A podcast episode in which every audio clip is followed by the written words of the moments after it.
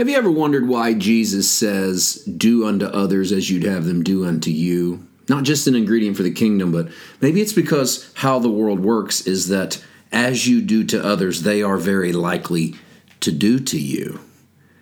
We're going to get into this today and a bunch of other stuff as we continue our journey in the book of Genesis. I'm Paul White, and this is the Deeper Daily Podcast for the 21st day of February. Sorry about the little change in the way I came on here today. You're used to me saying the same phrase, I think, every day. It might have caught you off guard. It was just on my mind right as I hit record to just come out of the blocks with what is commonly known as the Golden Rule. Really, what precipitates Jesus' famous there's a straight way and a broad way passage is the Golden Rule. And I think the Golden Rule is the straight way. It is the narrow way. Everything else is do whatever you want to do, do the way people do you, um, do what makes you happy, do what gets you ahead. That's a broad way. There's a bunch of ways to get yourself into a lot of trouble with that. The narrow way is do to the world the way you wish the world will do to you. I add to that probably because people are probably going to do to you very similar to the way you do them. Certainly not always but the world would most certainly be a better place if we observed that. Why am I talking about this when it comes to our story from Genesis 29, which is Jacob? Well, I'm talking about this because Jacob encounters a little bit of his own medicine in the 29th chapter of Genesis. I'm not going to read all 29 or 30 verses of today's story. The chapter itself is, I'm, I'm going to peek ahead here, the chapter itself is actually 35 verses long, but I want to get into I don't want to get into the details or the verse by verse, word by word, but just a smattering of the story. And that's that Jacob journeys east from Bethel and he ends up meeting what will be the love of his life, Rachel. And he encounters Rachel's father, uh, Rachel's relatives, uh, he has this encounter in which he feeds the flocks and he rolls the stone from the well, and there's Jesus characteristics. There might even be resurrection characteristics. Those don't jump out at me really as much as when the story turns and Laban says to Jacob, "Because you're my relative, shouldn't you shouldn't serve me for nothing? What will your wages be?" And Jacob, who's already fallen for uh, Rachel, asks to serve seven years for Rachel. In other words, I'll work for you for seven years, and in return, my pay is that you give me your daughter to be my wife. And the text tells us in the 20th verse that he served seven years for Rachel, and they seemed only a few days to him because of the love he had for her. One of, probably one of the highlight romantic verses of the Old Testament. And Jacob then asks for his wife and Laban agrees and they throw a big feast. This is essentially what is some form of wedding feast. And then at night, when it's time to go to bed, this famous, almost comical moment of Laban sending Leah, his oldest daughter, into the tent to lie with Jacob. Jacob doesn't realize it until the morning and he comes back to Laban and goes, What have you done to me? Why have you deceived me? That's his question from verse 25. And the, and the irony is not lost on the reader who has watched Jacob deceive his way into everything good he's ever had.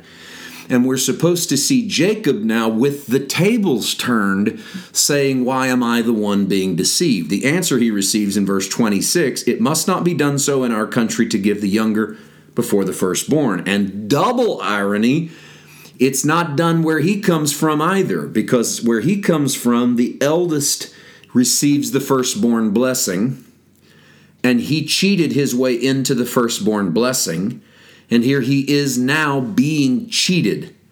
So I opened with Jesus saying, Do to others the way you'd have them do to you, and my addition to that is, because people are probably going to do to you the way you do to them, that plays out in the Jacob story, and it seems like a microcosm of life. If you cheat your way through life, do not be surprised if you are cheated by life or if you are cheated by people in life. I'm not saying that this is a guarantee to never be cheated. Sometimes you are just wronged. That's what makes the wrong that much more tragic. Sometimes you do things right and they still don't go your way. But as a principle, when you cheat your way through life, lie your way through life, are violent as you journey through life, the odds of you being cheated or lied to or done violently against go up exponentially. Jesus said it this way If you live by the sword, you die by the sword. In other words, if you get used to swinging the sword, you will live in a world where people swing swords. And what happens when you live in a world where people swing swords? You eventually get cut. And Jacob is getting sort of the just rewards. The irony of the cheater is that he is now cheated, and then he has to work seven more years to receive Rachel as his wife. And so he has spent. Um, scholars are divided here. Did he spend seven and then and then seven more for Rachel and then seven more for Leah? It really looks like he spent 14 years in working, sort of a double seven in order to receive what it was that he desired. Um, and God's going to come into the story because we haven't seen much about the Lord in the 29th chapter. But God's going to enter the story, and we're going to pick this up tomorrow because he's going to enter in the fact that Leah is unloved. And we're going to see God in defense of the unloved. Um, the God of love doesn't take well to seeing the unloved.